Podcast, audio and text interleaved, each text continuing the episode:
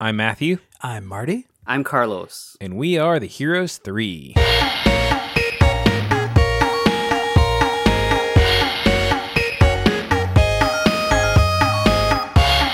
Welcome back to Heroes 3, the bi-weekly podcast where three friends explore the best, worst, and everything in between in the world of Asian cinema.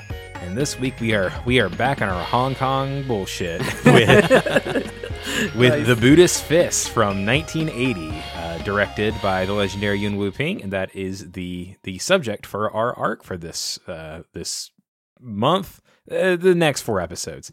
So, um, so yeah, Marty, um, this is once again a, a collection brought by you. So, uh, what is the what's the idea behind the the Buddhist Fist? Yeah, totally. So we're really kind of coming back into touch with the origins of the podcast in kind of a fun circular way. Flashing back to when when we started, um, that initial arc was designed kind of around two conceits. One was to introduce ourselves to the most famous uh, on-screen trio in Hong Kong action cinema history. So we, you know, got to meet Jackie Chan in like really a breakout role, and then an incredible role for Sammo Hung uh, and Yuen Biao, and then we got to experience them all together in Wheels on Meals. But those three films prior to Wheels on Meals were all directed by the subject of this arc, Mr. Yuen Woo-ping, and I feel like we continue to cross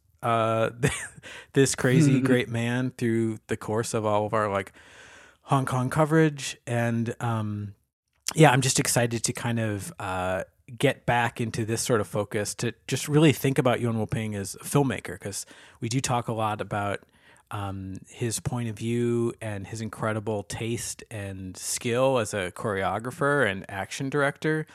Um, but yeah, I don't know. I, I'm excited to kind of just dig into these movies and and just maybe ask more questions about the dude and um, get get even kind of like more vivid sense about some of his filmmaking uh, sensibilities. And so where we're starting today, um, I, you know, this is a movie that's probably one of the more difficult to get information on from like just about anything that we've covered. Yeah. And my memory actually, when um, the the kind of uh, really only well known DVD release came out in the West was like sometime in the early 2000s, but it was after the six well after the success of Matrix and Crouching Tiger and the U.S. release of Iron Monkey, and they kind of advertised all those things on the on the front of the box. Um, I want to say that this was not a very well known film, even among kung fu circles. And uh, just fair warning for anyone who wants to dig into it, there's pretty much just one transfer for this thing. And it's probably one of the worst quality film transfers of anything we've looked at, don't you think, guys? I mean, it's yeah, there's there's something nice about that though. It, it sounds Oh yeah, stupid there's to definitely say charm that. to it. yeah, there's definitely like a, a charm, like a grindhousey kind of gets you gets you in the right mood. Um, hmm And There was yeah. one. What was the one movie we did where the last reel literally looks like it's about to burst into flames? Oh, I'm trying to remember what yeah. it was.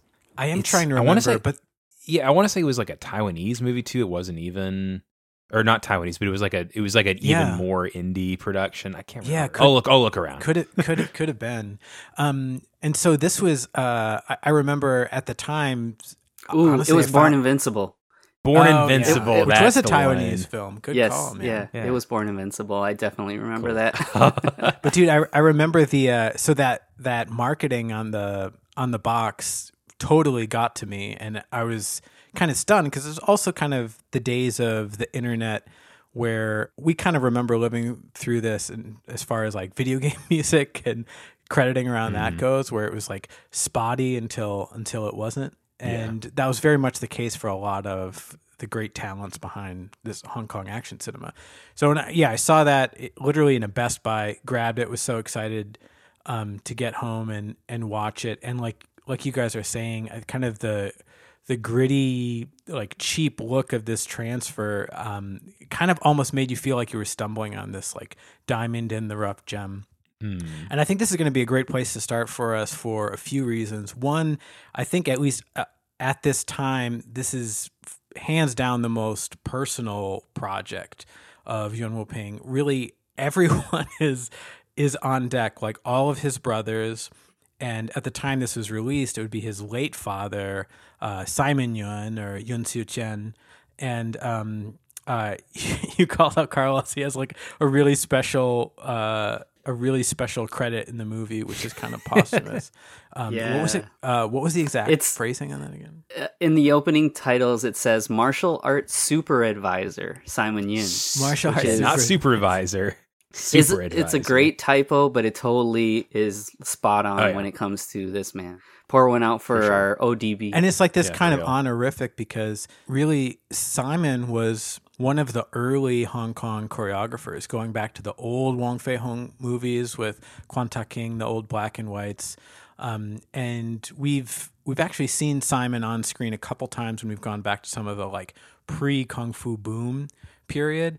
But basically, like he raised all of his kids in in the family trade, and I would say that uh, his sons weren't weren't necessarily known for being kind of competitive martial artists. This is like a very different branch from um, like the Lau family that we've talked about with like Lau Kar-leung and Lau Kar-wing. And we kind of mentioned when getting into Lau Kar-leung's filmography that if anything, um, his movies kind of betray this like hyper focus on like martial arts is is life, right? Um, whereas I think the the Yuen family is maybe a little bit more cosmopolitan, a little more movie focused, I would say. So it's kind of there's kind of the sensibility, and this goes back through Yun Soo Chen, the father as well. You know, like anything but the kitchen sink, whatever tool um, kind of will get the will get the job done. And so Yuen Woo-ping is the eldest of of those sons. Um, but actually, Simon Yuen, and I think we mentioned this too. He not only was choreographing back in the day, but um, he actually uh, would pop in uh, Yu Jim-yuen's school, where the Seven Little Fortunes uh, trained and studied. And so um, I think we talked about that at the very beginning of the podcast. So that kind of like fatherly bond that he has with Jackie Chan and those breakout films, Snake and the Eagle's Shadow and Drunken Master, both directed by Yuen Woo-ping. Um, that's kind of there be- behind the scenes too. He did kind of look at him as a father figure. Um, so, anyways, uh, the spirit of Simon kind of hangs over this movie, and I think that title is this kind of great honorific from from his sons, really. Uh, the other thing that's really unique about this film, and I think it's part of maybe why it's so personal, is clearly picked up in stages over, I've got to say, at least a two year, maybe three year period. Because Simon himself is actually on screen. It's maybe one of his last posthumous uh, performances, even though this film came out a year after he passed away. Um, but there's a, a good kind of reference is to maybe like spot the length of our protagonist Yun Shun Yi, Yuen Woo-ping's younger brother. The length of his hair will sometimes give you a little bit of a guide, I think, as to when things were picked up. Also, like later, there's an establishing shot of this temple, and the almost identical shot exists in Tower of Death, which Yuen Woo-ping also worked on, and even some of that location. So my sense is uh, this movie was approached in a really ragtag way, and there's a lot of just kind of pickups, and uh, you're going to see some familiar uh, kind of renegade locations from some of his other films that are kind of revisited revisited here. And so this was a, a very independent release and the first under Yuen Ping's own banner, which is called Peace Films, as a WP logo, which stands for Woo Ping. And that Peace Films basically is responsible for kind of a handful of films that uh, Yuen Woo-ping or one of the other, as they're called, the uh, the Yun clan would direct or produce like through the 80s and 90s. And Carlos, you actually found an amazing little like white pages listing. it, it was yeah it actually wasn't that difficult for me to find but i don't want to share it because it had i don't know how current the information Oh was yeah, yeah. but it And we don't wanna literally had an address and a phone number Yeah, attached yeah. and i'm like wait what and it's like contact Mr. Wu Ping. I know. Like, uh, it's crazy.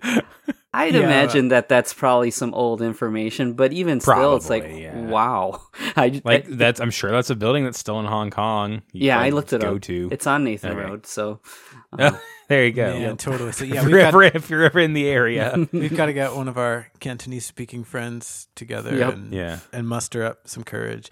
But yeah, so this film it's uh it's got diamond in the rough energy. It's got Ooh, yes. ragtag um make a movie in the backyard with your brothers energy. Yeah.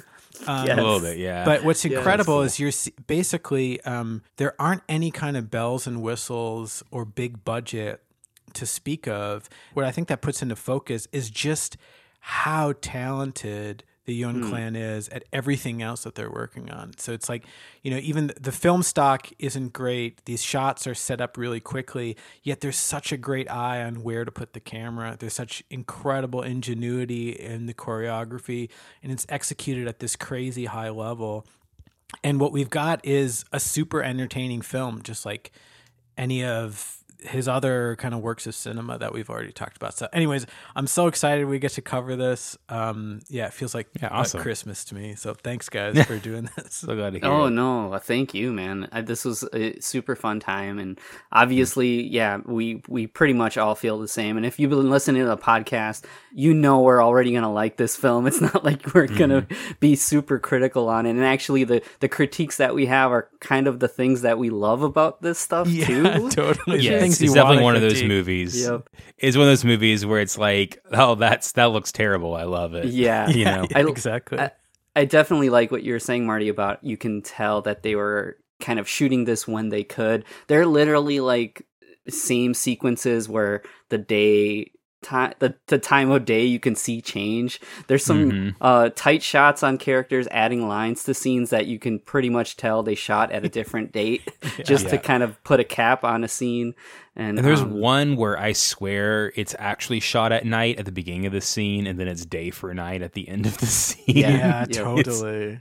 Um, but Ugh, but I also so like good. like to pick up on what you were mentioning about um like the the performances here, and it's it's it really is more than just the Yun Clan pushing it past hundred percent. Um, we have a lot of character actors in this film, which I know we all enjoyed too, and some really comical stuff going on. But you also get some of these comic actors.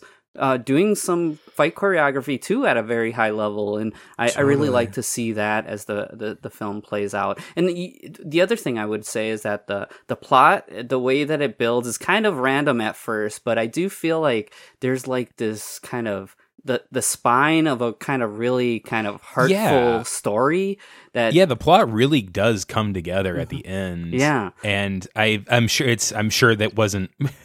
I've, I'm sure they wrote this this as they were shooting it, but it really does. By the end, like, oh, okay, that's kind of cool. Yeah. that's you know that that's an interesting idea. The other name that I would mention that's outside of the Yun clan that I definitely noticed was that Wang Jing is listed as a screenwriter for Yeah, this he's movie. listed as one of the screenwriters. so the, there's a And certain yeah, along Wang with uh, Jing. Choi, Choi Seo Ming, who's Yeah. a co-star, and his official title is deputy director. So sometimes he's Oh. listed as as co-director. It's hard to know exactly Mm-hmm. what that that meant, but and he's also with the Yun Clan on the choreography side, and Mm, he's kind of an undersung dude. Um, yeah. and yeah, he really shines here. I'd say that there's a couple of other uh, outside of the regulars that you you come to know. The yeah, the the lead here, uh, Choi Siu Ming, and also the the man that plays the Sifu, Chan Siu Pang. Oh, Um, he's he's, an Terrific. excellent performer, and I was just really enjoying how um, these unfamiliar faces really rose to the occasion to the to meet the the choreography needs in this film. Yeah, um, Yeah. super fun stuff. We we definitely get these um, set pieces that you come to hope to see in films of this era, where you take either a dinner sequence or like a chess match and it turns into this Mhm. wonderful uh, developing choreography and Yeah, a lot of a lot of like secret kung fu. Yeah. Like I'm doing kung fu but pretending that I'm not. Mhm. Stuff. Yeah, Or I just love class, that. classy Yuen Woo-ping stuff. Oh, dude, I feel like we could set up like a bingo card or something for this arc because yeah if we flash back to what we've already covered, we've seen incredible, um, like kung fu calligraphy, kung fu medicine, um, Mhm. And uh, kung fu laundry. Yeah, kung one of my fu laundry. And so here we've already alluded to we're going to see some amazing kung fu chess. Um, but yeah, I think there'll be a lot of uh, a lot of little squares that we can kind of tick off Yeah. through this arc. One thing I do want to mention before we get right into it, though, uh, as you said before, this movie definitely feels not like really represented in the world, and it's very difficult to find info on um, outside of that it is a movie that exists. Um, and this gets to join a the short list of movies we've done that don't have Wikipedia articles, Oh, beautiful. which is fun. yeah. Um, which it's funny. I'm pretty sure Hoero Tekken or Roaring Fire didn't have a Wikipedia article when we did the episode, but it does now, nice. um, which is cool. Um, but The Great Chase and Midnight Angel, or it has like it has like Angel. a bunch of other, alt- Yeah. or just Angel. hmm That that movie, um, those two don't have Wikipedia articles. Yeah, and And, a, and a couple of the pan exploitation ones don't either, but that's a little well, that's, that's a little different. A little deserved.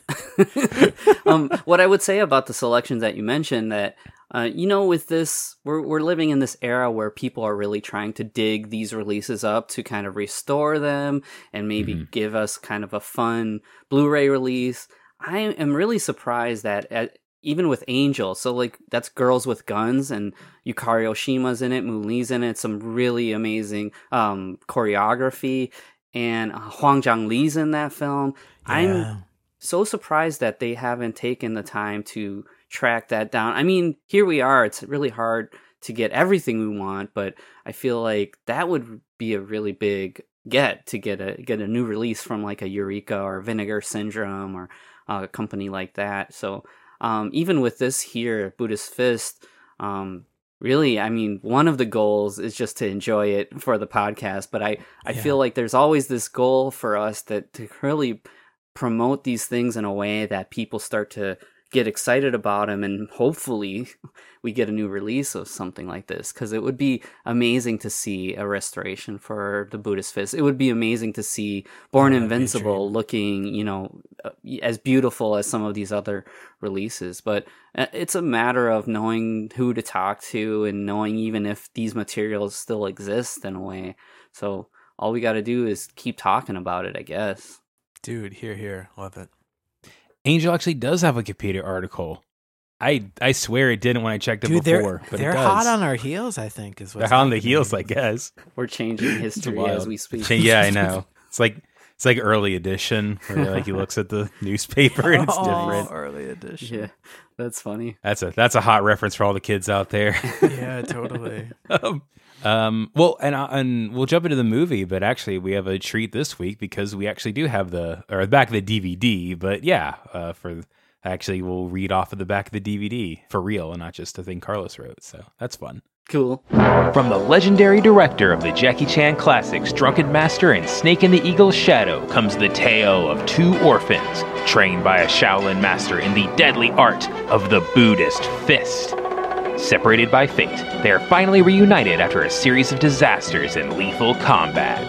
Yuen Woo-ping's trademark furious action choreography is combined with extraordinary lead performances in this stunning kung fu classic. The Shaolin Collection presents The Buddhist Fist. And it's pretty short too. It's not like a five paragraphs like some of Yeah, those yeah. things are. So cool. So yeah, the movie starts with uh like uh, not a flashback, I guess, but like a scene of these characters as kids, which is kind of fun. Um, yeah, and it's also part of what makes it almost feel like a kind of definitive statement. It's like the life of kung fu begins at childhood or something. um, and yeah, we're introduced essentially to our kind of twin heroes through kind a really interesting scene. And uh, again, this I think very much embodies Yun, Yuen Woo-ping, a sequence that uh, could easily just be purely dramatic is actually an action sequence, and we have little children fighting each other um, Mhm. in a very kind of convincing way. But uh, we end up seeing that in this kind of group of kids are these two boys that are looking out for each other, and one of them is already um, singled out to live the life of a Buddhist monk, and um, one of them it, it's not entirely clear like what like what the deal is, what like motivates these things, but they're friends. He's going to study with the same master, um, but he lives as like a layperson. I love the POV shot of the kids punching downwards. yeah, So that's pretty fun. and actually, yeah, amazing. the the Yun Chun Yi, the, the young version, um, his form when he's swinging that stick around looks pretty good. Dude, he's really good. Some nice Yeah. rotation. I was gonna on say it those looks it looks it looks like he really hit that kid like pretty hard Yeah. too, which is which is pretty fun. It's adorable. And also, uh, quick shout out before we get too far. Um, uh, not only do we have so many of these amazing talents assembled, like we've talked about, um, but we've got every voice in our beautiful Oh, English yes. dub cast in just the right part. I mean, this is Oh, yeah. almost is yeah as close to a bullseye as, as you can get for that group. I think. It's you, uh, born idiot. You bastard. Oh, I, oh, ah, yeah. Oh. Oh yeah, this is a great. This is a really good. this is a really good example of those of those dubs. And, Yeah, and, and- and that we get to hear the children kind of voices because you don't get that in every dub, and it is magical. It's shrill. It's really like not convincing, and so- Yeah, It's he's very clearly a woman doing a child's voice. It's fun. Sweet potatoes. They're lovely. Mm. It's a boy. It's a boy. Look, he's had a boy. Come on, get him. Hey, hey, get him. Get him. yeah. And then we uh we cut to a really cool uh kind of you know 15 years later montage uh, through a through a training training sequence, and this is a great opening little montage, and we get a, a handful of these moments where it's like a fight cute kind of thing between oh, our, fight twi- cute. our twin heroes. Uh, one of my favorite ones, and we definitely will have to gif it, is uh, later when they meet each other after they've been estranged for a while. They do this kind of elaborate. It would almost be like a handshake, but it's like a series of like combat moves that end with their. It ends with their arms around each other. It's um, awesome. But yeah, this is a great little montage. We're very much kind of in keeping with all the kung fu greats of the late 70s and early 80s, where we're kind of showcasing specific styles that are going to be relevant in the film. Um, but we get to see kind of two halves of these uh, two Buddhist styles, I guess they're referred to uh, in the Mhm. film. And we get to see just how strong Yun Chun-yi and Choi Seo-ming are on screen together. And dude, it's awesome. It is really great, and the thing that I really enjoy about it is, um, as the film progresses, you understand that each of them has like this distinct style that they don't delve as far as you know you being able to analyze what makes what but it's still uh, visualized very uh, distinctly. So um, each of them make these different shapes and um, uh, Choi Siu Ming, he does this. I mean, these very Buddha kind of palm hand, like praying, like style poses, and I love those a lot. And then uh, Yun Chun Yi has, you know, this kind of balled fist uh, movements where he's. It almost looks like he's doing like these kind of static yoga poses, and it lands on a really nice pose, which always. I, I love that all the time. And then uh, having them together, complementing each other, making these different shapes throughout the choreography is is really appealing. And any any sequence where they're interacting together is really enjoyable to watch. Yeah, totally. Hmm. Um, and then uh, we get to we get to meet our sort of monk teacher character that uh, we referred to earlier. And uh, what was this Who, I don't- actor's name mm, again? Uh, Yeah, that's yeah, Chen that's- Su Peng, Yeah, right? exactly. Oh yeah, Yes. yeah. Yeah. Who is he's not as old as he's playing, but he's not like a twenty year old playing an old monk like we see in a lot of these movies. So that's nice. Yeah. Nice. Um, but yeah, he's but he's he's good. Um, and then almost immediately we get to see the the first woman that appears on screen immediately gets killed. um, yeah. In like a POV murder kind of. yeah, because that's a lot of the movie is that we don't hundred percent know who the villain is, like who this main mastermind is, until the end of the movie or close to the end of the movie. Yeah, I love Uh, how they play with that too because there's usually this kind of shot where they're obscuring his face. He's always wearing like a fedora, but he's doing these very exaggerated hand movements because uh, you know he's acting Yeah, without since- them showing the face. It ends up feeling like a Power Rangers kind of situation. yeah, totally. Yeah, I When it's gotcha. really cool because there's another masked character, as we'll see in a few minutes, and that's one that we're never really left in doubt um, as as far as the identity goes. So it's kind of nice having this other kind of Mhm. running running villain. But yeah, this Mm-hmm. um, we basically witness uh, this murder and. Uh, I think really effective how Yuen Woo-ping shoots this. We really we dip into kind of like this Hong Kong horror film for for like a minute and a half. Oh, yeah, some some oily There's like a- maniac vibes. Yeah, Yeah, a little bit. for Yeah, sure. yeah, and it's it's like a he's saying that it's like basically setting up someone else to to blackmail, and that's why this this woman's getting killed. Um, and then we get to see the, the the a cooler crime than murder, which is stealing. I love that. Um, then- yeah, we so see this this this we cut to masked this ninja temple, looking yeah. guy. Yeah, in this in this Buddhist temple, um, who's doing a sneaking mission to get this jade Buddha. Um, and the final guard that he has to fight is our our old favorite Simon Yuen, Yeah, and the this is drunken just master himself. I mean, it's it's really kind of a beautiful send off, and for you know his actual family, for his sons, this is this is really their last um, kind of connection with their father on on film, which is Hmm. yeah really powerful.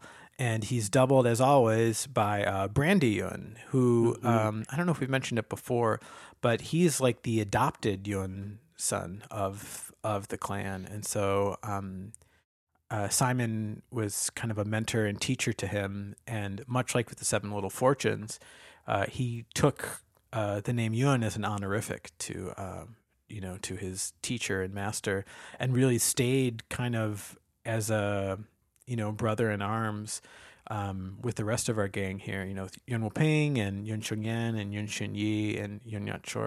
Um, and then um, well, uh, we we also mentioned previously, like Brandy was actually an early person to come over to America. He did choreography on the Teenage Mutant Ninja Turtles film, and um, and then he was kind of out of the business for a while. But he actually teamed up with uh, Yun Chung Yan a few years ago to to choreograph something. So Oh, um, that's beautiful. Yeah, still yeah, still, active, very cool. yeah, still a very tight clan. But yeah, we see uh, Brandy Yun doing some of his amazing classic uh, doubling for for Simon here, and gotta love the color of um, Simon's outfit Mm. here. It's this bright orange contrasted against the black, almost kind of ninja outfit. Mhm. And there's a great conceit here, which is our masked man is trying to steal this jade Buddha. Simon is there to guard it. Um, and there's some great But he's really there to take a nap.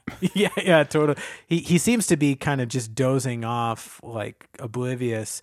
But as our kind of ninja dude is sneaking around, we see that he's actually kind of tripping this wire that's tied around Simon's character. And with his eyes still closed, he's like, "Hey, do you want to come down here?" And but it's yeah, it's a great um yeah, just a great little sequence. And again, one of these really sort of juicy conceits um, that you tend to see kind of in these Yuen Ping fight sequences where there's not just amazing choreography, it's not just clever on a micro level, but you can really taste and feel it's very palpable like what the goals of the sequence are. Yeah, for sure. Um, I, I also enjoy. I mean, every time we watch an older film like this, um, there's the, the meta game of spotting the double, and Yeah, then there's so you're you're getting a little bit of a double double situation too because you've got a masked man, and right at the beginning of the sequence, you see him sneaking in and climbing along the ceiling, and as he's Yeah. like as he's calming down towards that jade Buddha, you can pretty much tell that that's Young Yun Chun Yan that's in the Yeah. ninja outfit. Yeah. Has very So- distinct eyes and like brow. Yeah. Yeah, I I love that. the The other thing I would say is you mentioned Ninja Turtles, thanks to Brandy, but um, I actually was watching the the new film that the the CG film, the Mutant oh, I thought that was great. Yeah. And um, there's a bit of a training sequence at the beginning of the movie, and one of the things they do in the movie is show live action clips from some kung fu films. And actually, they show Simon in a clip because they use Yeah. a clip from uh, 36 Chamber of Shaolin, and he was one Oh, of the very cool. the abbots there. So I was so really cool because you have surprised to hear. Jackie's voice talking about it while you Yes. see Simon. It really, yeah, it really Exactly. meant something. Yeah, I was really surprised to hear as like Jackie's character is narrating to see that on screen was a, a shock to me, and I think it's pretty uh, special that we're talking about this episode today, and I just watched that. But um, Oh, dude, that's that. That's awesome. I, I'd also say that you know, like if the A tier is like the drunken fist, for me, I think the B tier that honestly could be explored more would be like the sleepy fist. So I was Oh, I was literally it. thinking Sleepy Fist Yeah. whenever I was watching this. yeah.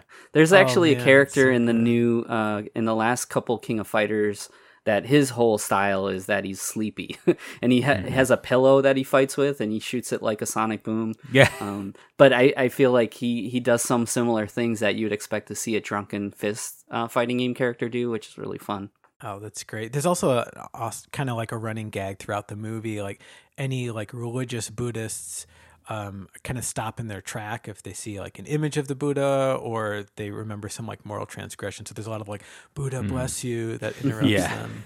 Um, but yeah, this also has this kind of like Princess Bride, like repartee, um, you know, juicy lines as we're Yeah. fighting. Just amazing acrobatic stuff. Uh, one of the lines, uh, for whatever reason, always jumps out at me is "Wanna hurt me?" yeah Um, when he's when he puts the buddha in the in his the way of his fist i love that uh, it's, yeah, I love the why make me do that? For money. Uh, Yeah. but yeah, but sadly, yeah, the the the sequence comes to an end, but uh, with a really nice kind of final shot on uh, Simon's character, and the last image that we have of him is him yawning, ready to go to sleep, which I think is pretty Yeah. pretty poignant. Aw. That's sweet. So next are our ninjas trying to get away, and it's nighttime now, I guess. And uh, he he meets up with like his boss, uh, who we learned that his name is what is it, Little Big Feet or something Big- like that. bigfoot Yeah, smallfoot Littlefoot, or Bigfoot, something Yeah.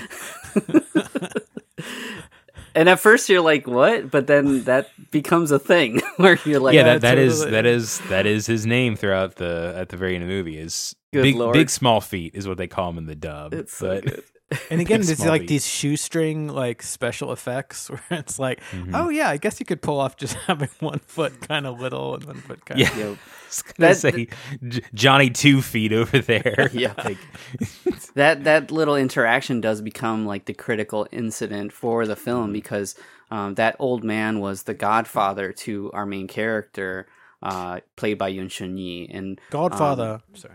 Yeah. but uh, just just as soon as that ends, we get another comical uh, sequence in a barber I don't know shop. if he said it, but yeah, the, the old man sees that it's the that this person's like this assassin guy, and and he gets killed or, or appears to get killed on screen, Yeah. Mm. and that's what sets up the action. And yeah, now we get a barbershop scene. So yeah, actually, yeah, take your bingo cards out. Kung Fu Barbershop. Um, Yeah, I might say if you only got to watch one sequence of the film, this could be this could be a contender. It is just classic kung fu comedy, like um, at its best. And there's something I love about uh, again the shoestring budget, how cheaply this is thrown together, and yet how successful and entertaining this the sequence is. But yeah, we've got a lot of great characters at uh, character actors that um, start popping up in this sequence here. Yeah. Um, Uh, yeah, so I like believe the- his name is Ma, Ma Chao, the the cross-eyed dude. We've seen him in a bunch yeah. of yeah, we have. I was I was trying to place him, but yeah, Mhm. he's he's good. Yeah, he's And, um, amazing. and then the owner is uh, Ho Pak Kwang, and we've seen him before as well. And then there's kind of like a best friend uh, character, and that's uh, Peter Chan Lung, who we've uh, we've also seen before. on the Oh yeah, definitely. And it it was actually surprising to me that uh, as you as you see this film play out, he's not one of the main performers. You would expect him to be fighting a lot more, but he's Mhm. kind of just the bumbling sidekick in this movie.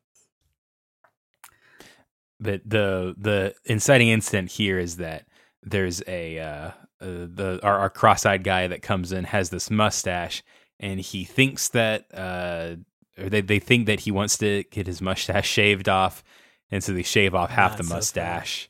I'll shave your And- mustache. Yeah. Oh man. Yeah. Hey, friend, have a good sleep while I shave your mustache off. This should be an easy job.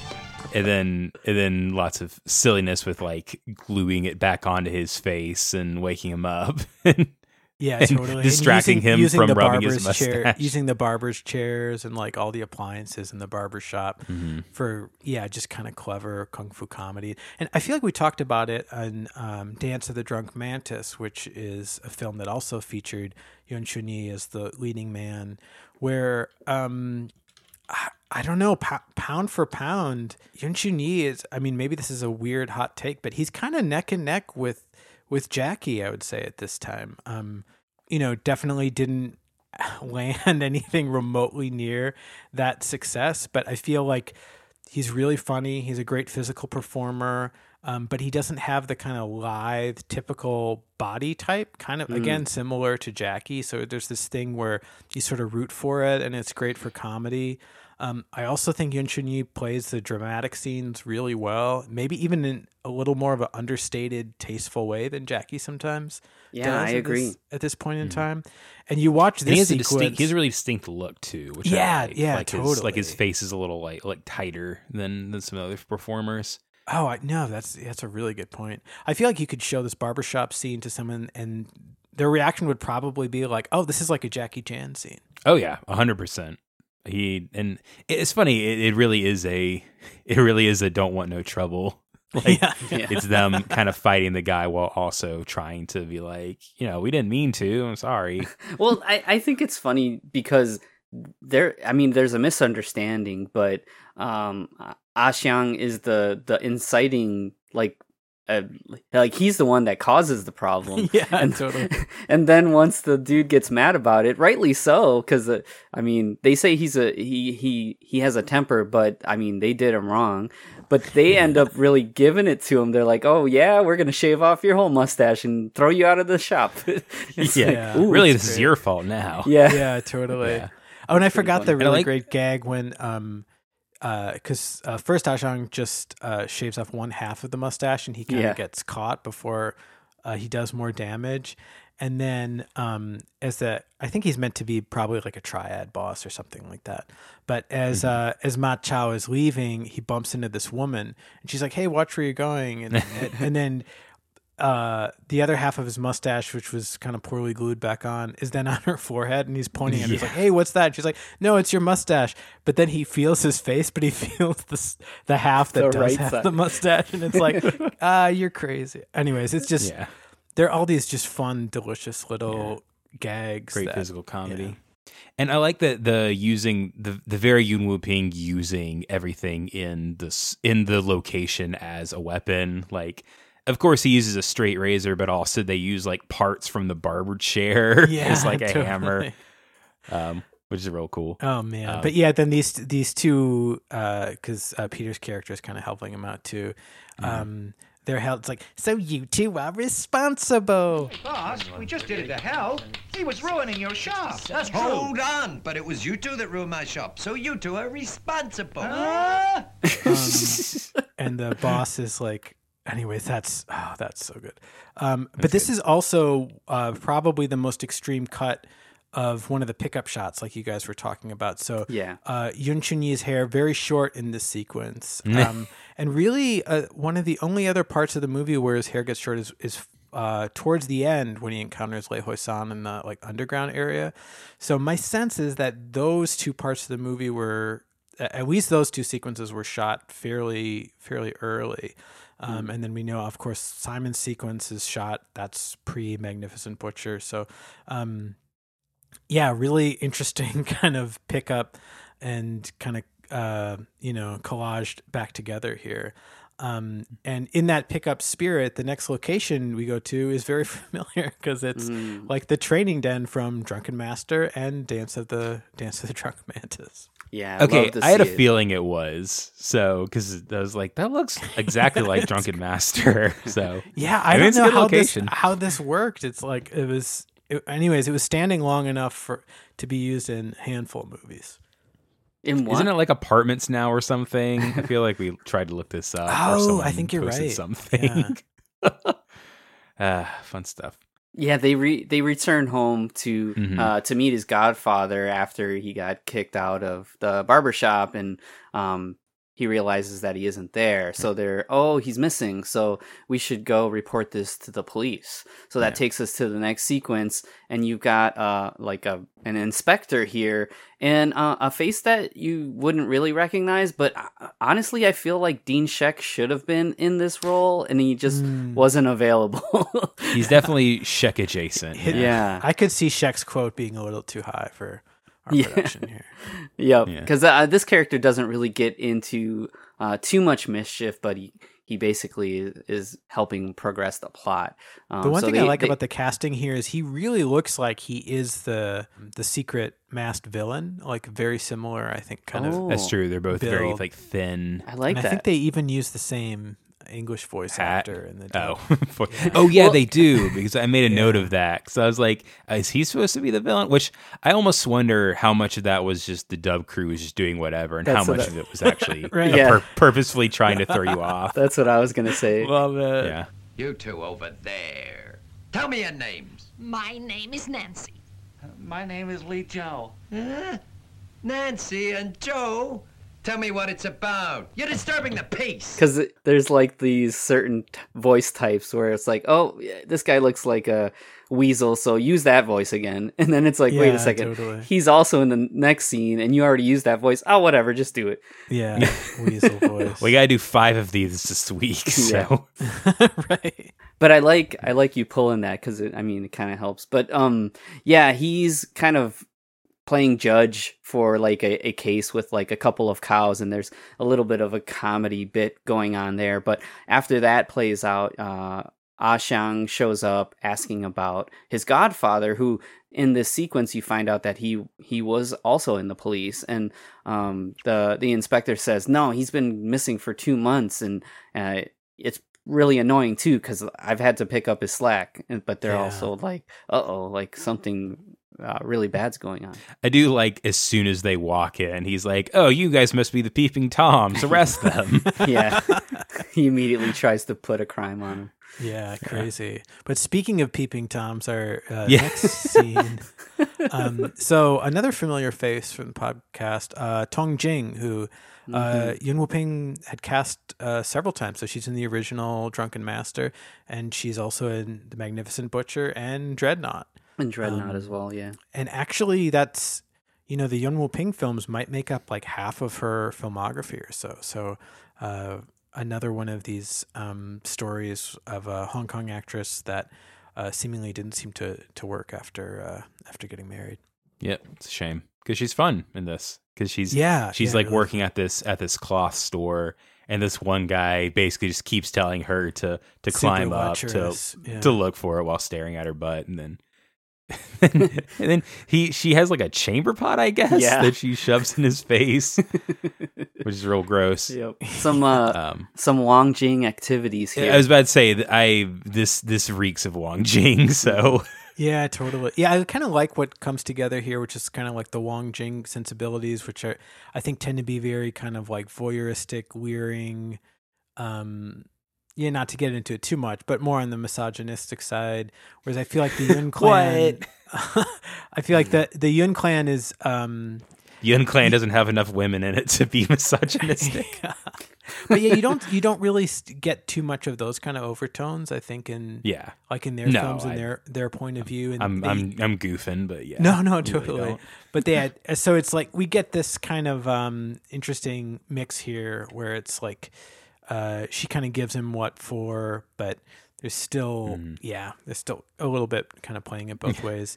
Um but as it turns out, um she and uh, our hero um Oh yeah, you you noted down Matthew in the dub how many different ways they pronounce pronounce. Um, Yeah, yeah. I was going to mention it. name. Yeah, the main character is uh, Yun Shin is the actor, but he plays Ah Xiang, I think is how you're supposed to say it, but they definitely say like Ah Shang and Ah Sheng and, and a bunch of other ways to say it in the dub. Asang. Ashang. I'm a Xiang, a Ashang.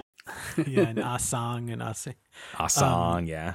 And so this actually seems like a happy little kind of reunion um, between the two of them. So um, he's kind of starting to kind of play detective, trying to kind of follow the footsteps of just what happened with his godfather. And actually, And she we meet ends her boss. yeah, she introduces her and- boss, which is yeah another favorite, uh, Lee Hoi-sang, who's Yeah, uh, continuing continuing our uh, our trend of Lee Hoi-sang having things on his head. Uh, he has a Oh, wig now. yeah, the most hair That's we've true. seen. Yeah, um, I, I really didn't Song. recognize him at first because I haven't seen him with hair before. so, or it's I been a love it. while at least. So, Oh man, it's crazy. Um, and the other thing that's so great about this is that, well, if if you didn't know, he's the villain, Yeah. based on every reaction shot that he has in this like one and a half minute sequence. I love that. It's it's it's so fun. So um yeah, they he takes note that Ashang is looking for his godfather and he gives a little bit of a knowing glance.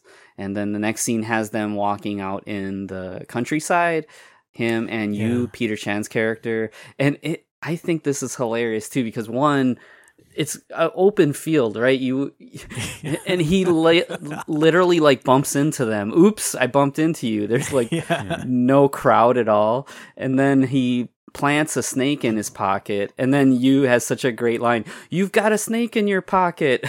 it's so Oh, so- yes, this is sort so of like funny. Steve Irwin kung fu on the mm-hmm. bingo Yeah. card or something. And it's also this is the friendliest looking snake I've ever seen. looks so cute. yeah, like it's a it's I'm, I'm like I'm not even a huge snake fan. It's a very cute looking snake.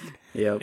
Um, and it's also a very obviously a different snake than the one that he had in the establishing shot. yeah. Uh, it's good stuff. So there's some shenanigans going on, Mhm, obviously, of and, and there's an, another establishing shot of a Bigfoot and a Smallfoot, and Mm-hmm. um, that leads us to a marketplace scene. So yeah, we've Ah, got so a, a, a barbershop scene. Now we get a, a marketplace sequence, which would uh, definitely be on a kung fu movie bingo card. Yeah, totally. And a little bit of a callback to kind of the marketplace in Drunken Master, where uh, Tina Wong's character is Hmm. carrying this cage with a bird, which the period is kind of meant to signify wealth. Um, And our bird carrying kind of scoundrel uh, in this film is uh, Yuen Cheung-yan. And he's great. And he's just kind of chewing up the scenery in an, in an awesome way. And then he ends up encountering this vendor played by an extremely bucktooth uh, Brandy Yuen. So um, it's great because Brandy gets a couple roles in the film, kind of, um, you know, where he gets to kind of show his face and and do his stuff. So here we get uh, some of the Yuen clan one on one, and yeah, a really amazing sequence. Um, I think almost kind of show, foreshadows the feeling of the marketplace fight in Drunken Master Two, actually, like um, over 10, year, 10 years later. Yeah, that's this is a it's classic marketplace fight. I feel like we've we've seen marketplace fights a lot in in these things where Yeah, like the guy the guy with the the birds has like holding the birds while while doing the fight scene. I definitely enjoy that bit that Yuen Cheung Yeah. Yan makes a point to hold the cage the whole time. yeah. and um i also i'll always just love looking at the uh the the bystanders watching the fight. You don't get a lot of uh people breaking character. You get uh some people giggling here and there but um yeah brandy and Yuen Cheung-yan are really going at it. Um uh then uh you get uh uh our our shaolin monk. Yeah, Choi Siu Ming's character. Well, his character's name is almost his real name. It's like Siu Ming. It's something. it's Yeah, it's yeah. Si Ming. Yeah, it's basically the same thing. Um, uh, but I, I, I mean, I think the the sequence actually shines a bit brighter when he shows up because he's totally. Oh, yeah. he's doing this fighting without fighting uh, sequence, Mhm. and it just it looks so great. Yeah, and he's like not even looking at Yuen Cheung-yan, and he's Mm-hmm. uh yeah, kind of evokes the spirit of like Kwan Tak-hing. It's like Mm-hmm. healing, and he's like focused on peace. But then he gets into these beautiful, you know, quasi like Tai Chi forms, and it's awesome. And he kind of Mm-hmm. Fin- finishes him with this, Yes. these bamboo pole. Yeah, he has these bamboo poles through his the, the guy's sleeves and, and, and pants, and he's, he hops off the hops off the scene. It's so funny. Yeah, and Yuen Cheung-yan, uh, one of the henchmen, is Young Sai Guan, who you would also recognize from a lot of films from this era. Yeah. And uh, yeah, he has this really and funny he does like where- the sign of the cross. Yeah, because it kind of looks like Yuen Cheung-yan got crucified because he's A little bit, yeah. So he does this like Christian Oh, like so sign of the cross, and he's That's like, "Oh my god, that's so funny! I love it." Oh, it's great. And yeah, then uh then we get to this kind of beat um alluded to earlier where Yeah, he said the- twin the- the heroes fight- are the fight hug. reunited. yeah. hmm It's very sweet, and they have a they have a lot of chemistry together, which is real nice. Yeah, like you really totally. feel like they're they're the, the the brothers that like have you know been been apart for too long, um, and that's whenever he he reveals that the uh their godfather's gone missing, Yeah, and now we get one of probably my favorite scene in the movie, Oh, which so is our good. Which is Kung Fu Chess. Yeah, this is the the the Sifu here, and he's playing against um, Fan Mei Sheng, who is Yeah. our other beggar. So we get double beggar souls in this film. I which is know. really amazing. great, and it it turns into this kind of fun little uh, hijinks on the chessboard, but it evolves into this sequence of choreography. And I, I love the little kind of slick moves like Fan Mei Sheng's character uses his long sleeve to scoop up one of the chess pieces, but the the monk really understands what's going on and um he he's like one step ahead of him, not just in the chess game, but in the choreography, which is really yeah, fun. totally. I love when he says, "Mine is a wonder horse." um, Yeah, he's he's I just don't know. sharing these prophetic phrases too, like one one defeats oneself and uh, stuff like that in the middle of all of it. It's Yeah, it's great. Yeah, again, just like very well judged, very well paced, and I think uh, this is going to be kind of like a running, like running description. I think throughout this arc, but um, you're almost never going to be like bored in a in a Yuen Woo-ping film. It's like. The, um, the pace is just very uh, bubbly and poppy, and there's always some kind of momentum. And essentially, um, as soon as we've um, as soon as we've basically exploited every idea we possibly could on this like Yeah. chess table, uh, then uh, Asheng uh, shows up, and we actually get a lovely little bit of choreography uh, even there. Again, it's like. Uh, yeah, why not make every scene kind of like a, a choreography scene? So uh, yeah, we get a nice little spar kind of with his uh, Sifu, and then he introduces uh, Fan Mei Sheng's character and says like, "Oh, this is like your second Sifu," uh, but they don't seem to really get off on a great foot here. he's a little salty because he lost that match.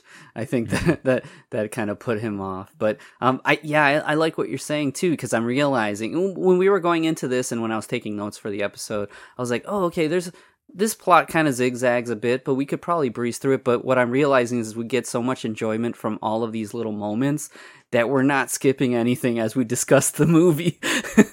Yeah. So it's great though. I mean, I'll try to go faster. no, that I, it, this isn't a criticism. I'm just realizing it as we're recording the episode. But um, yeah, there's a little bit of juicy details in each of these scenes, and um, if if you're a fan of this stuff like we are, you'll you get a lot, a big meal out of this movie.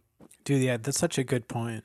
like and there's so much stuff that I'm just watching through now, just kind of catching up with the plot. That's just so cool to see, and we have a lot of fun making gifts for this. So Oh, dude, Oh, yeah, yeah. it's gonna be, and I can't 'Cause it- imagine there are many on, on the internet right now. yeah, I I definitely doubt that. Um, and which includes the very next scene where we get our, our kind of brothers having the the most smiley fight I've ever seen. Oh Yeah, they're like it's- sparring with each other and they're literally smiling the whole time and like talking to each other. It's very sweet. Oh, dude, yeah, it, it it's amazing. And then there's another one of these kind of like religious gags where they remember kind of the shenanigans they're up to and they're kids, and then um, Choi Ming's character is like praying for forgiveness, like Yeah. in the middle of the fight. yeah, remember when we stole potatoes? He's like, oh, Oh, Buddha Yeah. bless you. Dude and then when when sifu comes out um, we get a little splash of we're maybe not at magnificent butcher heights but a little bit of this kind of three person choreography for a second. It's just so beautiful. Even in this kind of washed out uh, dirty looking transfer it's just kind of gorgeous. The thing I really enjoy about his performance is that he's got kind of this not not as rigid a form. He's hitting these poses, Yeah. but there's kind of this kind of loose energy to it that I I feel of rocking into the shapes kind of yeah. Yeah, he's swaying more into these movements and um, he's doing these kind of little fun little hand gestures too. The other thing that you get, which is something that develops as we're seeing the film, is that he discussed the, the Buddha's palm and the Buddha's fist. So he says the left hand Buddha palm, right hand Buddha's fist. And he's Yeah. talking to uh, uh, Asheng and Si Ming about it. And it's, it, it's this thing where you're kind of understanding that they complement each other, but Ashang has this noted statement that, "Oh, master, don't you mean that this means that the form is incomplete?" Actually, Buddha palm and fist are the same origin. Left hand Buddha palm, right hand Buddha fist.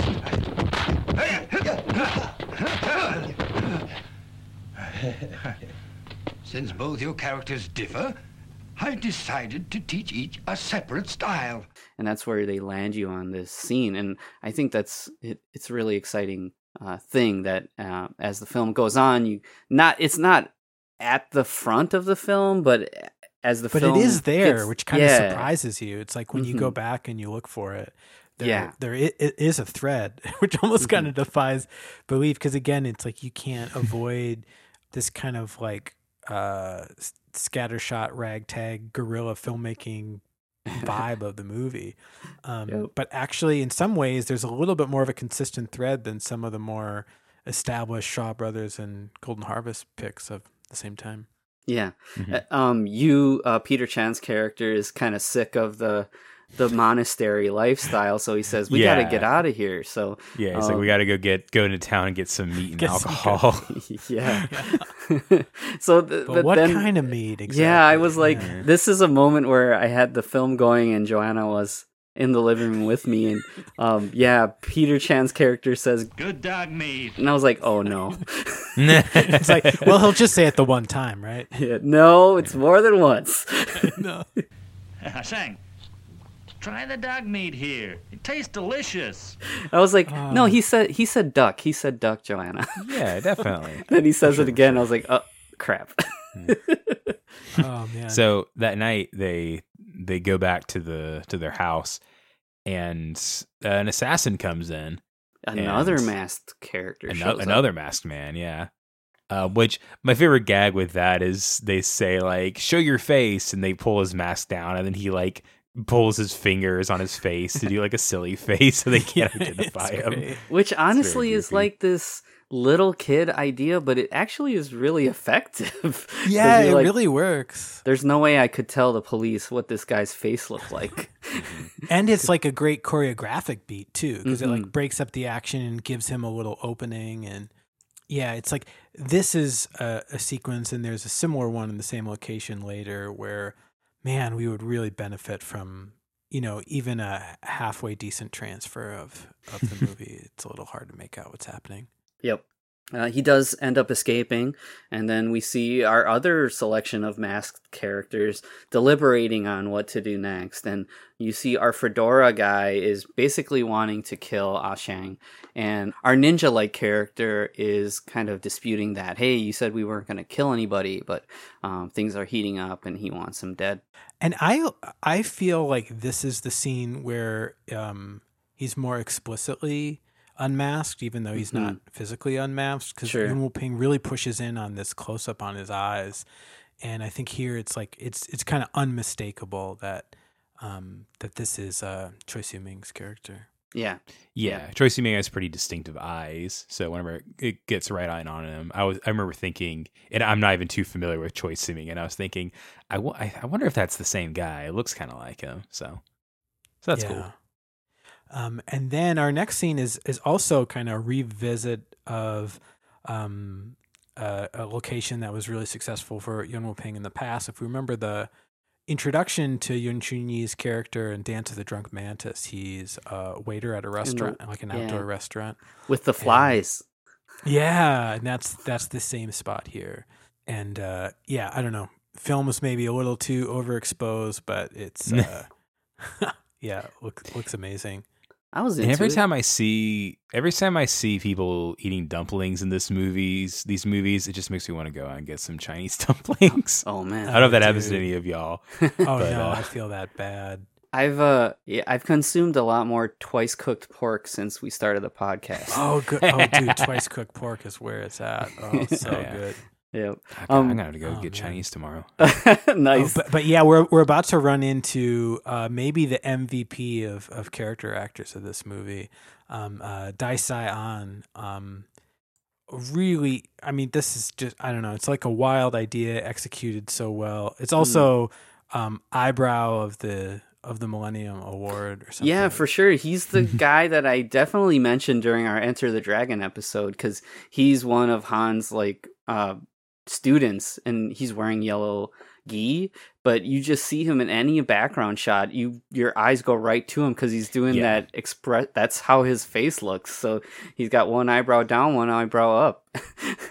But yeah, he's yeah he's a very distinct look. Yep. At the same time, uh, in something like Enter the Dragon, there's so many characters that uh, you couldn't put the spotlight on everyone, but right here you see how proficient he is. He's got this gimmick where he's like a fortune teller and he uses those um, little fortune sticks, cow chim, I think is what they're were called Yeah. where you shake them out to kind of determine what your fortune will be. But those are like his projectile weapons, and um, there's some, there's a couple really effective slow mo shots of um, those projectiles being shot, and uh, um, Fan Mei Sheng ends up entering this battle, and Oh, it, so him good.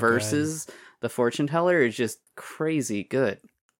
and he ends up kind of doing a little bit of like tutoring uh, on the spot with uh, Ah Sheng's character. You Yeah. know, v- very classic. Also, the the banner that the fortune teller is holding is very much a part of his whole uh, his whole look and his and the choreography with the banner and all this kind of acrobatic movement is just really unique, really special. So yeah, bingo card for fortune telling kung fu. Um, Yeah. that's that one out there. Yeah, Yeah. and I, That's I do. you were talking about that. That it literally is like a fighting game. Mm-hmm. Like there could 100% be a fortune teller Yeah. fighting game character and and a chess kung fu fighting game character. So Yeah, for sure. I do I do really like what you were talking about, Marty, about how this movie is kind of a greater sum of all of its parts where you got all these pickup shots and stuff, but I think that in the end they, they really pepper this movie in with all of these wacky characters. It's almost like an anime in a way. Like you see uh Fan Mei Sheng's introduction in this sequence is like he's sitting up in a tree and you could totally see that in an anime like where some crazy stuff's going down and then an, uh, some badass character just shows up he's hanging out in a tree or something like that and um, Well, and what I, I- love is it's like Yuen Woo-ping's appetite is so much bigger than the budget and the you Yeah. would think the means would be of this film, and that too kind of evokes the like backyard making a movie with with your brothers thing.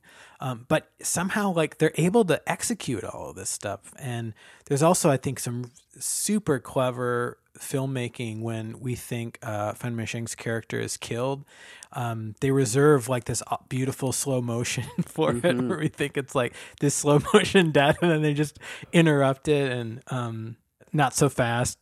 he wears like a, a string of chess pieces, uh, which I think is hilarious too, because it like calls to him like cheating at chess. That's like his Yeah, whole thing, and it's like not only is it like something that he uses to get the upper hand in a chess match, but it also becomes this defensive measure, which is really great.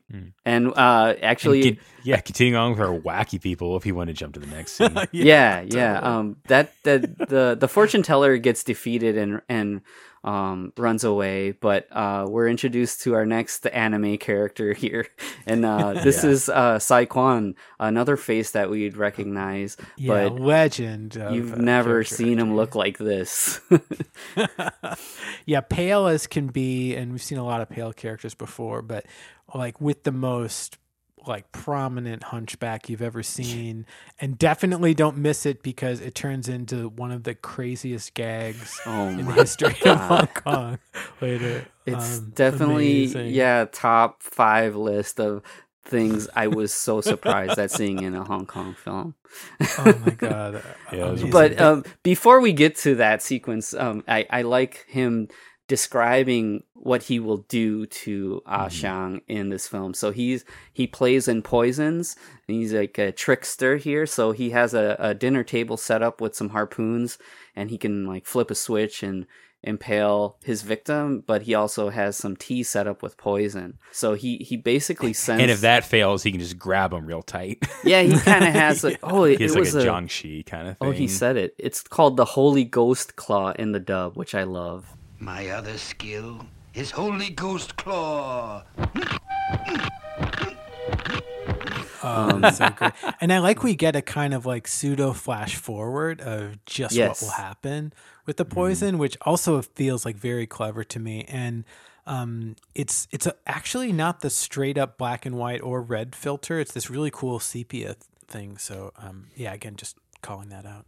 Yeah, he sends an invitation out to to Ashang and you for dinner. So uh, they show up, and it it turns into this kind of innocent thing, but it pretty quickly turns into an encounter where once they sit down at the table, there's this little chopsticks interaction, and then it it evolves into a full full out fight. Yeah, and it's great because you have this kind of comedy of manners initially, Mhm. and then it, uh, it just escalates until it's you know hits the hits the breaking point. Um, and yeah, the uh, we ain't seen nothing yet because kind of in keeping with this like arch like fighting game style. Although this is you know maybe a decade before that's even a, a thing. Um, but uh, San, uh, yeah, this hunchback character has this most unique movement, and it's accompanied with this crazy, creaky, kind of disgusting sound effect. Um, and yeah, he moves along in these kind of like hops, and it's just uh, yeah, super memorable. I'll say. Yeah, my favorite gag is whenever he has like these. He has like a foot pedal that will shoot these harpoons out, and they at some point they the table gets turned around, but he doesn't realize it. And then whenever he hits it, the harpoon shoots out and kills his two henchmen. yeah, Yeah, and it's Ah, a great really shot funny. how that's blocked It is. and framed. And yeah, it's like uh also it's a nice little bit of business for uh for Peter's character as as the bumbling kind of friend sidekick um to get involved with. as the fight choreography um, busts out, you know, I think it's a really fun idea where the the undercranking actually kind of helps sell those strange movements that Saquon does, and uh, yeah. Yeah. along with the the sound effects, the the creaking kind of noises, you've got these like jiangshi. Uh, uh, Chinese ghost vibes, and um, there's even a little fun sequence where he falls back, and they use a wire to pull him back straight up and then that leads to the crowning achievement of this moment. sequence where you see Peter Chan grab a mallet and he strikes him in the back and the hump pops out on his chest. Unbelievable. Yeah, Unbelievable. it's it's probably the most like Looney Tunesy thing we've It seen is, in a long yeah, it time. is. It is like I feel like uh that would happen in like a Stephen Chow movie. yeah. Yeah, yeah, It is- totally. is is wacky. But then they finally defeat him by But just like any poison guy, the poison guy's gonna die by the poison that he was trying Yeah, to of get. course. you know? Totally. I love it. he splashes the poison into I like that he splashes the poison into his mouth and he's literally he can't find the antidote, so he's just taking all the antidotes. Yeah. Um, and then there's like a it's like a horror movie. There's like this quick jump scare at the end where he Yeah, comes back to life for a Oh, second. That's great. Yeah, and the dub voice for Peter Chan's character, he's like, Uh, I'm dying. I'm dying. Uh, uh, uh. I love that. That's that's really funny. Yeah. And, and again, it's like um, we're we're we're never overstaying our welcome in the sequence. It's like we get every possible juicy thing we can out of it, and then we're off um, Yeah. to the next beat. And then this is uh, uh, again, if we can ever, if we're ever lucky enough to get a higher quality transfer of the film, Yes. it'll be This is- it'll really be helpful for this sequence because this is Yeah. shot night for night for night, very dark. Night for night. yeah. Um, we go back into our drunken master hut, and um, we see our kind of ninja clad um, assassin is is on their heels. We also didn't mention there's an earlier sequence uh, prior to the Hunchback dinner where um, Yuen Shun-yi's character and uh, Tracy Ming's character bump into each other, and by he by now we can we're we're all fully on board that it's like oh he is the assassin and he's starting to act a little bit duplicitous um, Mhm. by this point. Yeah, and the, they go to this scene, and I like that he's he's an assassin here, and then later on, a, a second Yeah. black clad assassin comes in. Um, but the the fight here Oh, um, man. with it, it's so good because he has like this this like rope dart thing, and then the rope dart gets caught on fire, and so he's like spitting this fire all around. It's it's and since it's so dark in the room, it really it it pops, and I would love to see that in a Uh, Yeah, I'd love to see that in a higher higher fidelity. But yeah, this kind of the the low budget vibe of the movie, which I think would still be there even with a cleaner transfer. It kind of keeps your expectations low, even though you've already been so entertained and wowed. And so when we get this fire play, um, but again, it's uh, it's the awe I think we would have watching like a great circus performer or something, right? It's like, whoa, these people are Mm. actually playing with fire for our amusement, you know. And And it's, cool because this is like an actual fight fight. Because the previous scene is very like it's you know it's it's really incredibly Yeah, choreographed, yeah. but it's like humorous, Hmm. and it's cool to Right. then go to this scene where it's a more you know there's some wacky stuff that Yeah, happens, great but it's a more great just point. straight up like you know genuinely really good fight choreography. that secondary assassin shows up and the, the, the first the ninja escapes but uh, what you find out is they they unmask this man and it's the the tofu guy Brandy. yeah, it's Yoon's Brandy's character. character. and he Yeah. he reveals that he's actually undercover cop and that uh, Ashang's uh, godfather put him to the task to figure out what was going on because he knew about that Buddha. So um now we're starting to get some breadcrumbs and um the other thing that's really great is that as soon as he's revealed in the next scene he's taken out. He's Oh, yeah. man. It's a very he- like Godfather, like Sunny mm. getting taken out kind of. Sunny Yoon. Oh Sunny Yoon, man, yeah. Because this dude who actually reads super friendly and uh, trustworthy, um, yeah, he kind of lures him out with this delivery Another- job. Yeah, another man with a fedora. Yeah. Oh, dude. Yeah. Don't don't trust them. And then he kind of fakes set tying his shoes and sneaks off into the woods. And then Brandy's character is kind of brutally slain. And here we we do have yeah Lei Hoi character basically kind of unmasked as Mhm. as Yeah. a as a villain, but we get You- to see him kind of show his stuff a little bit. Yeah, you, Yeah. you see him show up in the movie, and you're like, okay, when's he gonna start start moving? And now, finally, an hour into the film, you're starting to see some action from Lee Hoi-sang. And he's great. He has this this really distinctive red uh, robe on. Yeah. Um, and Lee Hoi-sang's just always good.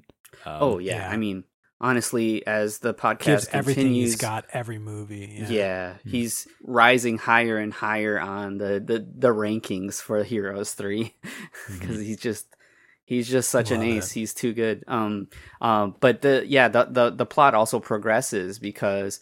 Uh, Ashang catches up with the tofu salesman, and he reveals that it's Lee Hoi-sang, the the owner of the Joss shop that is behind all of this. So he he runs off to meet with him. He accidentally bumps up with you, and then you spills the beans to Lee Hoi-sang's character that he's Yeah. looking for him.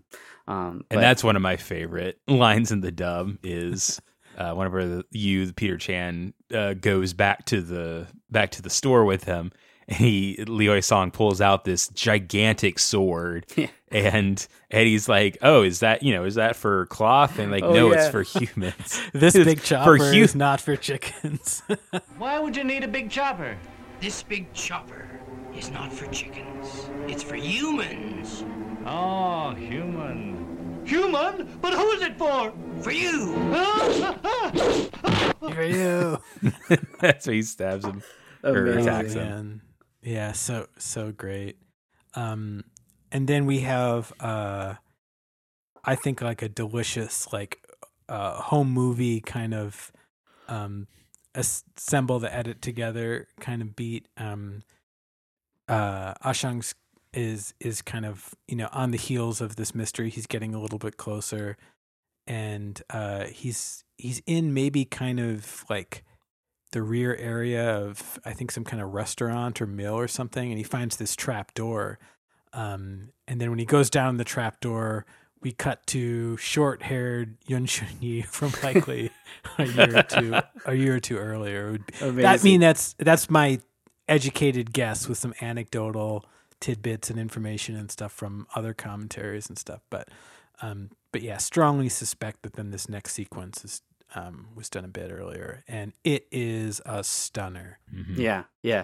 I mean, uh, first of all, it's pretty brutal because he does end up finding his godfather, and the godfather. We we actually didn't mention it earlier, but when uh, the ninja was speaking with this villain, he mentioned that he they've cut his tongue out and they've removed the veins from his arms, which is it's like what Oh, did you say? brutal. And then they show that in this, you see there's a shot of his mouth and there's a shot with some prosthetic makeup on his arm and um so he's he's mute he can't say anything and uh ashang asks who did this and he's in the middle of writing a name and uh ashang comes to a conclusion that isn't the true conclusion but sadly Lee Hoi-sang's character arrives also and puts the finishing touch on godfather so he's he's been killed now, but this erupts into the sequence that you're mentioning, Marty. And yeah, so we've got Lee Hoi-sang with the Guandao, and then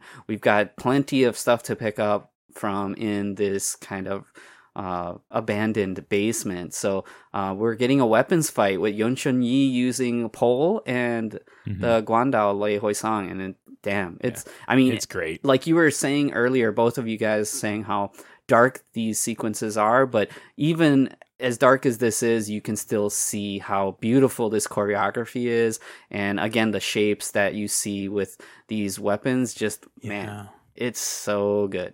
And yeah, again, great use of the environment uh, in addition to just the beautiful shapes and the pitch perfect like position of the camera every time.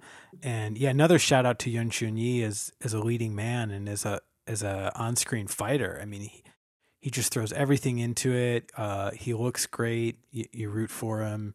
There are a couple sequences where he's like doing these like 360 things with um, with the staff or just stunning and he's paired so well with Lee Hoi-sang. But I love how this then escalates into what almost becomes like a short sword and shield with um, Yeah.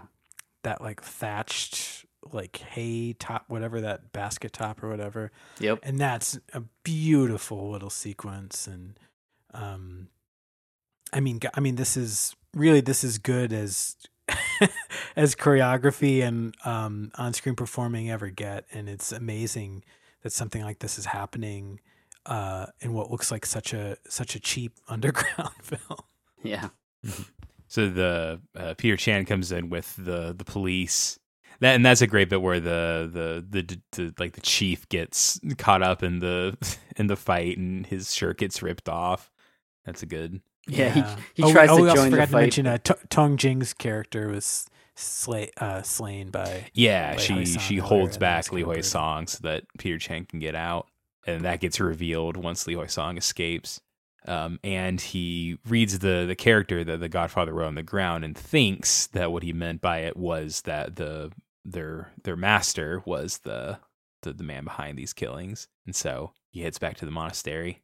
Yeah, he he doesn't find him there, so he heads back home and he's he's distraught and he finds that his master is there waiting. And uh, this erupts into a short sequence here and this also again we're we're hitting 100% right now. And to see like even with some undercranking here to see the excellent choreography and the the way that these guys complement each other just wonderful choreography. I love the bit Yeah. towards the end when the Sifu jumps up onto the table and uh, he's trying to navigate these attacks. It's just Yeah. super ace. And uh, honestly, I feel like the film looks looks pretty good for this sequence too, which I'm thinking. yeah, for. definitely. It's like really well, really well exposed, and Mhm. um, you know, it it's funny. I'm uh, just rewatching this and getting excited for our, our arc here. Um, is get has made me like reminisce about just like everything that was so revolutionary about Snake and the Eagle Shadow, which was not only Yuen Woo-ping's directorial debut, but it was our episodic debut of Yeah. our 1st Mhm. episode of, of the podcast.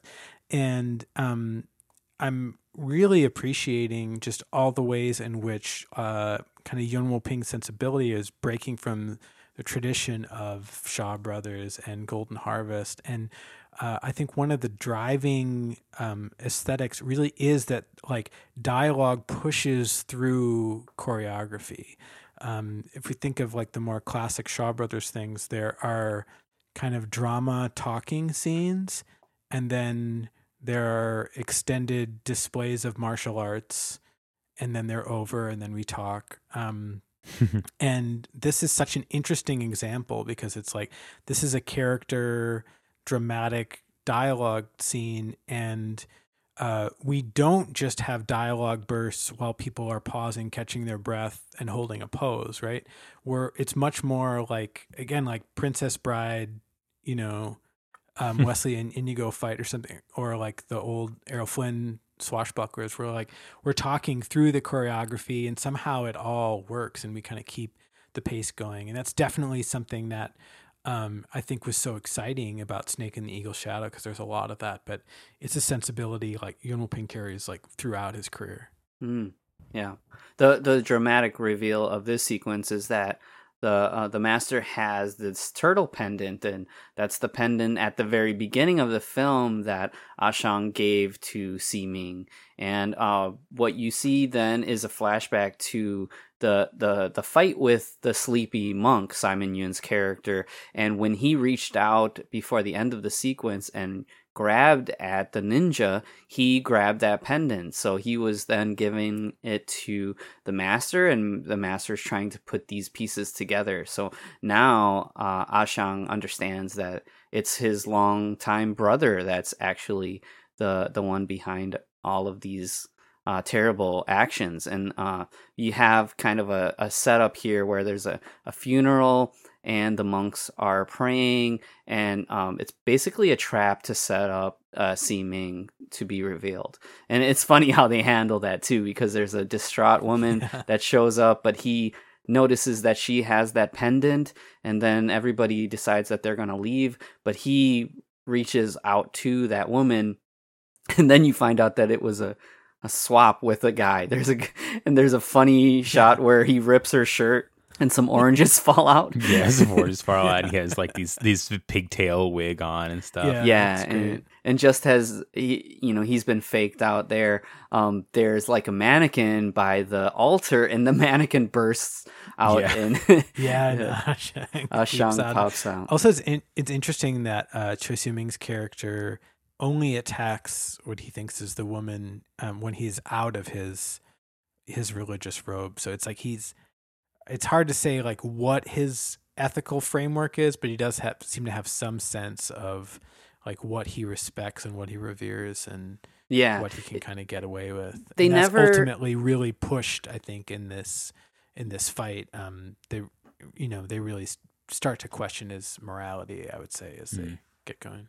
Sure. At at the beginning of the film when he gets set up, there's no um there's no preview of what led up to that point. So you're never completely sure as to how how truly good or evil this character is, but you can see that um, when push comes to shove, and if he needs to kill somebody, he will do it. But he'll he'll be in a disguise. So yeah, I, I, like what you're pulling from here, and and I do feel like yeah, it, as the movie pulls you through and those plot threads kind of get tied together, it it mostly works. But I do feel like there's some character development that they really could have pulled from to make it even yeah, even definitely. better. And um yeah, at the end you're you, you're ready to see these characters fight against each other and there is some emotional weight to it but i feel like I mean, you know, there could have been more, but I'm still I'm still really into what we get on screen.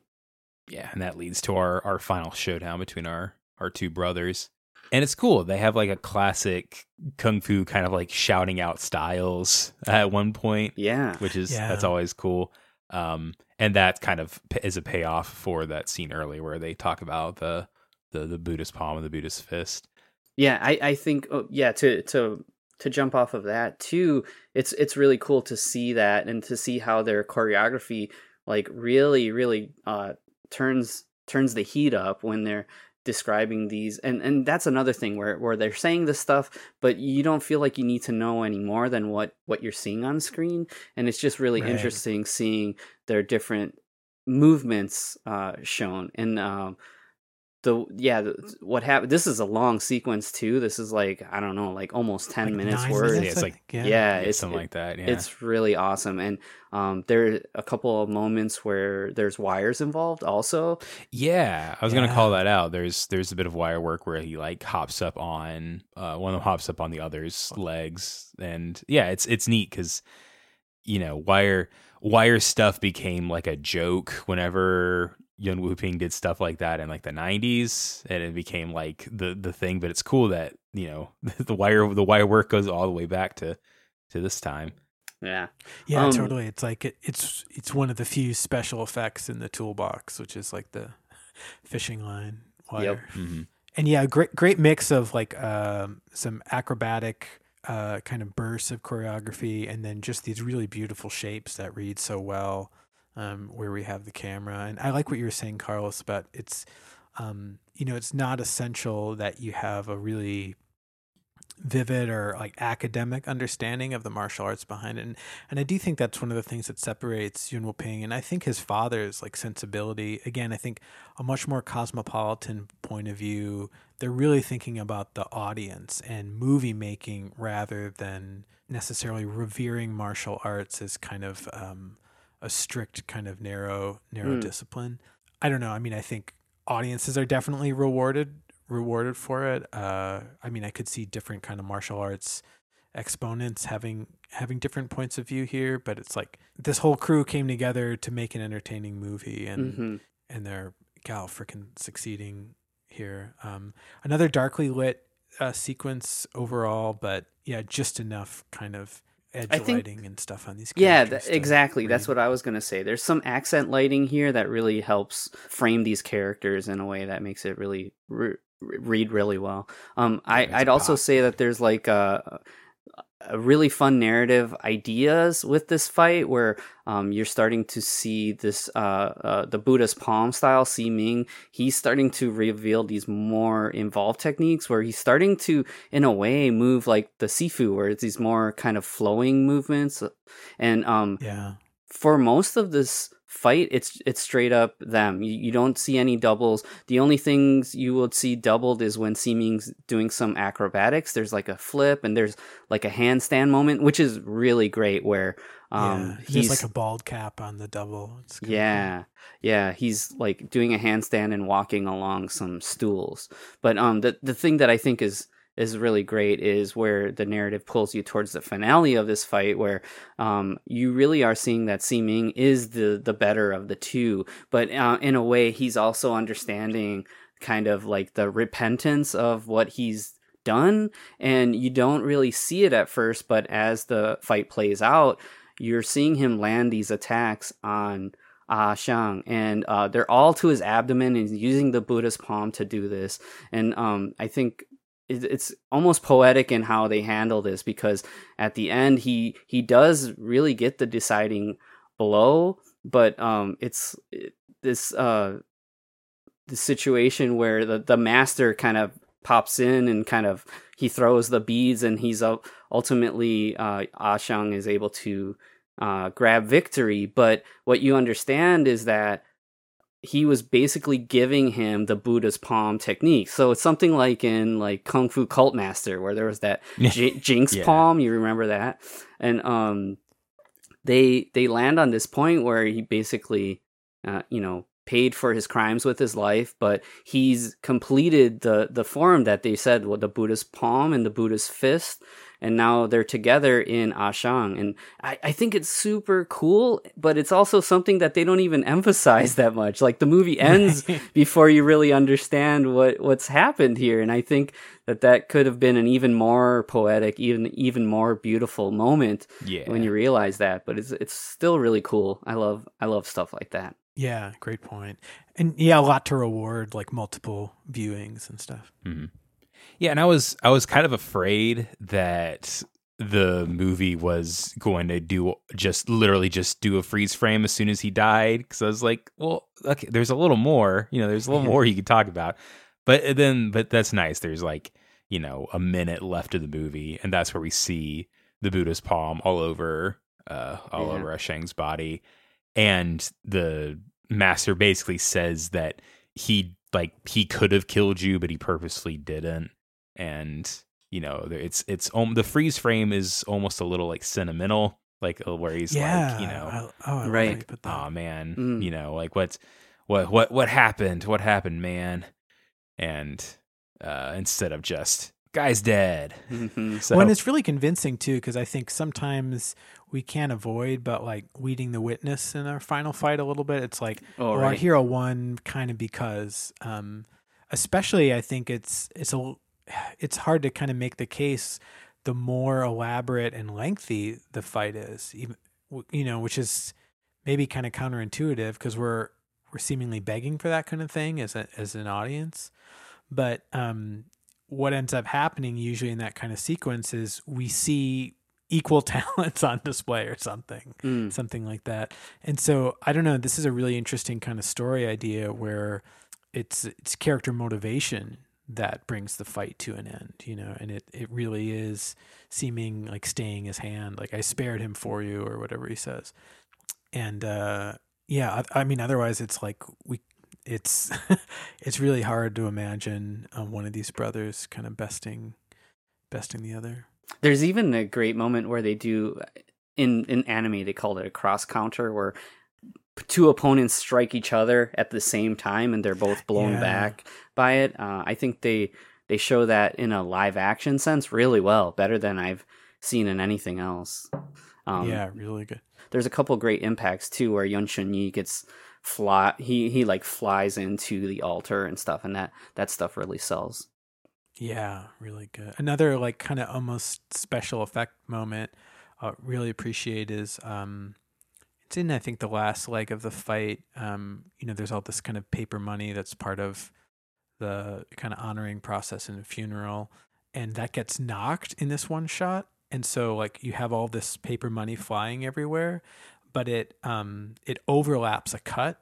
So just like to kind of think that whenever they're doing takes of that next shot, it has to start by throwing the money. And any anyways, it's like Oh. it it's really successful, lands super well. Um, And Mhm. another example of kind of just the I don't know down and dirty special effects that are going on in this in this movie that are just executed at such a high level in spite of kind of the meager budget and means. It's very cool stuff. And that is The Buddhist Fist from 1980. Man, Uh, do we have any other final thoughts before we close this out? Oh man, I I just I enjoyed it so much. Uh, not a surprise. Um, I do feel like you get a lot of everything, even the goofy stuff. So I feel like somebody could Yeah, maybe totally. write it off because of goofier things. But honestly, if Oh, you sure. if you come out of this movie and you're not getting some form of entertainment, you just you got to look into yourself and understand what's wrong. I was gonna say, if you're watching a kung fu movie from the '80s and you're like, "Oh, it's too goofy," then Yeah. you're you're probably in the wrong genre. Yo, When it's also kind of like I like some of the references to like Stephen Chow that we made, which I think uh, speak to the fact that the goofiness lands. You know, like it is funny actually. You know, it's Hmm. um because we've encountered plenty of you know kung fu comedies of the period where it's like, oh, okay, I see what you're, I see what you're going for, but That- it's that is the cadence of the joke. yeah, yeah, exactly. Yeah, or Oh, or in in 1983, that was probably funny. right, right. Uh, the only other final thought I had is that whenever the old man, the, the the master, enters the fight at the end, he throws his beads at him, and I wrote in my notes Mardi Gras technique. oh, dude, love it. yeah, I'll nice. Cross that yeah, one and Yuen Shun-yi rips open his shirt too. Oh yeah, there you go. it all, all goes together. It all works. oh, oh man, but dude, guys, thanks for I don't know for being on the heroic ride in this one. It's um, And of course, glad that you're really excited glad you're behind the off. Yeah, globally, you're behind the wheel again. yeah, I'm really excited for all of these picks. Cool. Uh, not to spoil anything, but um, yeah, yeah. yeah. The the other thing I'd say is like it. It's kind of refreshing here us basically just looking at this film and pulling it apart in our own way. Where uh, with the all the Godzilla stuff, it was like what I'm realizing is that Hong Kong cinema is still really underrepresented as far as educational materials and Godzilla Yeah. was something where I I didn't realize there's just so many There's people so much writing info. about it and there's just so much out there that I mean honestly I feel pretty bad that we don't have like a great like written material on Yuen Woo-ping and I mean hopefully somebody does something in, in the west at least you know um Mhm. Yeah. but um really appreciating digging into this kind of carte blanche basically using what we know from the podcast and what I've known in my life but I, I really appreciate you Marty filling all those gaps for us today this was really fun Mhm. Oh, dude, man. Well, no, I appreciate you guys. I'm just yeah honored to do it, and and also just feeling so lucky that we seem to be in yet another wave of interest in hmm Hong Kong action cinema and kung fu films, and I wouldn't be surprised if some gems like Buddhist Fist um, make their way to a Eureka release or 88 Films release or or something great like that. Mhm. yeah we just recently got uh, a criterion set of Jackie Chan like early films which I'm kind of confused about but I'm still happy that that's a thing that's still coming Yeah. out I, I do really feel like Yuen Woo-ping is really due for a spotlight set in a in a similar way I mean It'd be nice if it happened while we still had him. Yeah, of Yeah. course. Yep. And actually, great, I I did point. I did look up uh, Lee Hoi-sang, and uh, Lee Hoi-sang's still around. He's pretty old. He's like something like eighty or something like that. And uh, um, I saw some more recent pictures of him. He's looking all right. Oh, Yeah, dude, I guess that's the that's the beauty of whenever your your look is being bald, then Yeah. you'll you'll age more gracefully. It's the Yeah, Patrick nice. Stewart method. yeah, love it. All right. Well, thank you so much for checking out our show. If you enjoyed it, you can leave us a review on whatever you're listening to this on, like your Apple Podcasts or whatever. If you have a question for us, then shoot us an email at heroes the number three podcasts at gmail.com. Uh, or you can follow us on any of our uh, any of the major social medias like Facebook, Instagram, Twitter. I'm trying to cross post stuff to Bluesky. Uh, do you have a Threads, Carlos? I remember you said you would. Yeah, Heroes Three has a. Threads. It's His- uh, Here's- he has the Heroes, Threads. number three podcast, and I I should mm, commit to posting more because I don't know. It's just too hard to post all over the place. Yeah, no, I, I get that. yeah. I try to just just just piggyback off of you on Bluesky. so- yeah, that's cool. But yeah, so next week we are continuing. Well, actually, no, we're not. That's right. So next week we're actually going to take a quick break from Marty's uh, Yuen Woo-ping arc because it's Halloween time. So uh, next week I'll kick it over to Carlos. This is a weird one that I am pumped to talk about. Yeah. Yeah, this is uh, on the short list of movies that I've been wanting to cover on the podcast, and especially around this time of year. This is a Shaw Brothers film, but it's also a Hammer film. yeah. this is The Legend of the Seven Golden Vampires, and this stars David Chiang, and it also stars Peter Cushing. Yeah. Yes, that is Tarkin correct. himself. So, um, yeah, here we are, uh, celebrating a little bit of the spooky times with a crossover film like this. It's very exciting. Yeah. Well, until next week, we're taking a look at the seven golden vampires. I'm Matthew, I'm Marty. I'm Carlos. And we are the Heroes 3. Remember your training.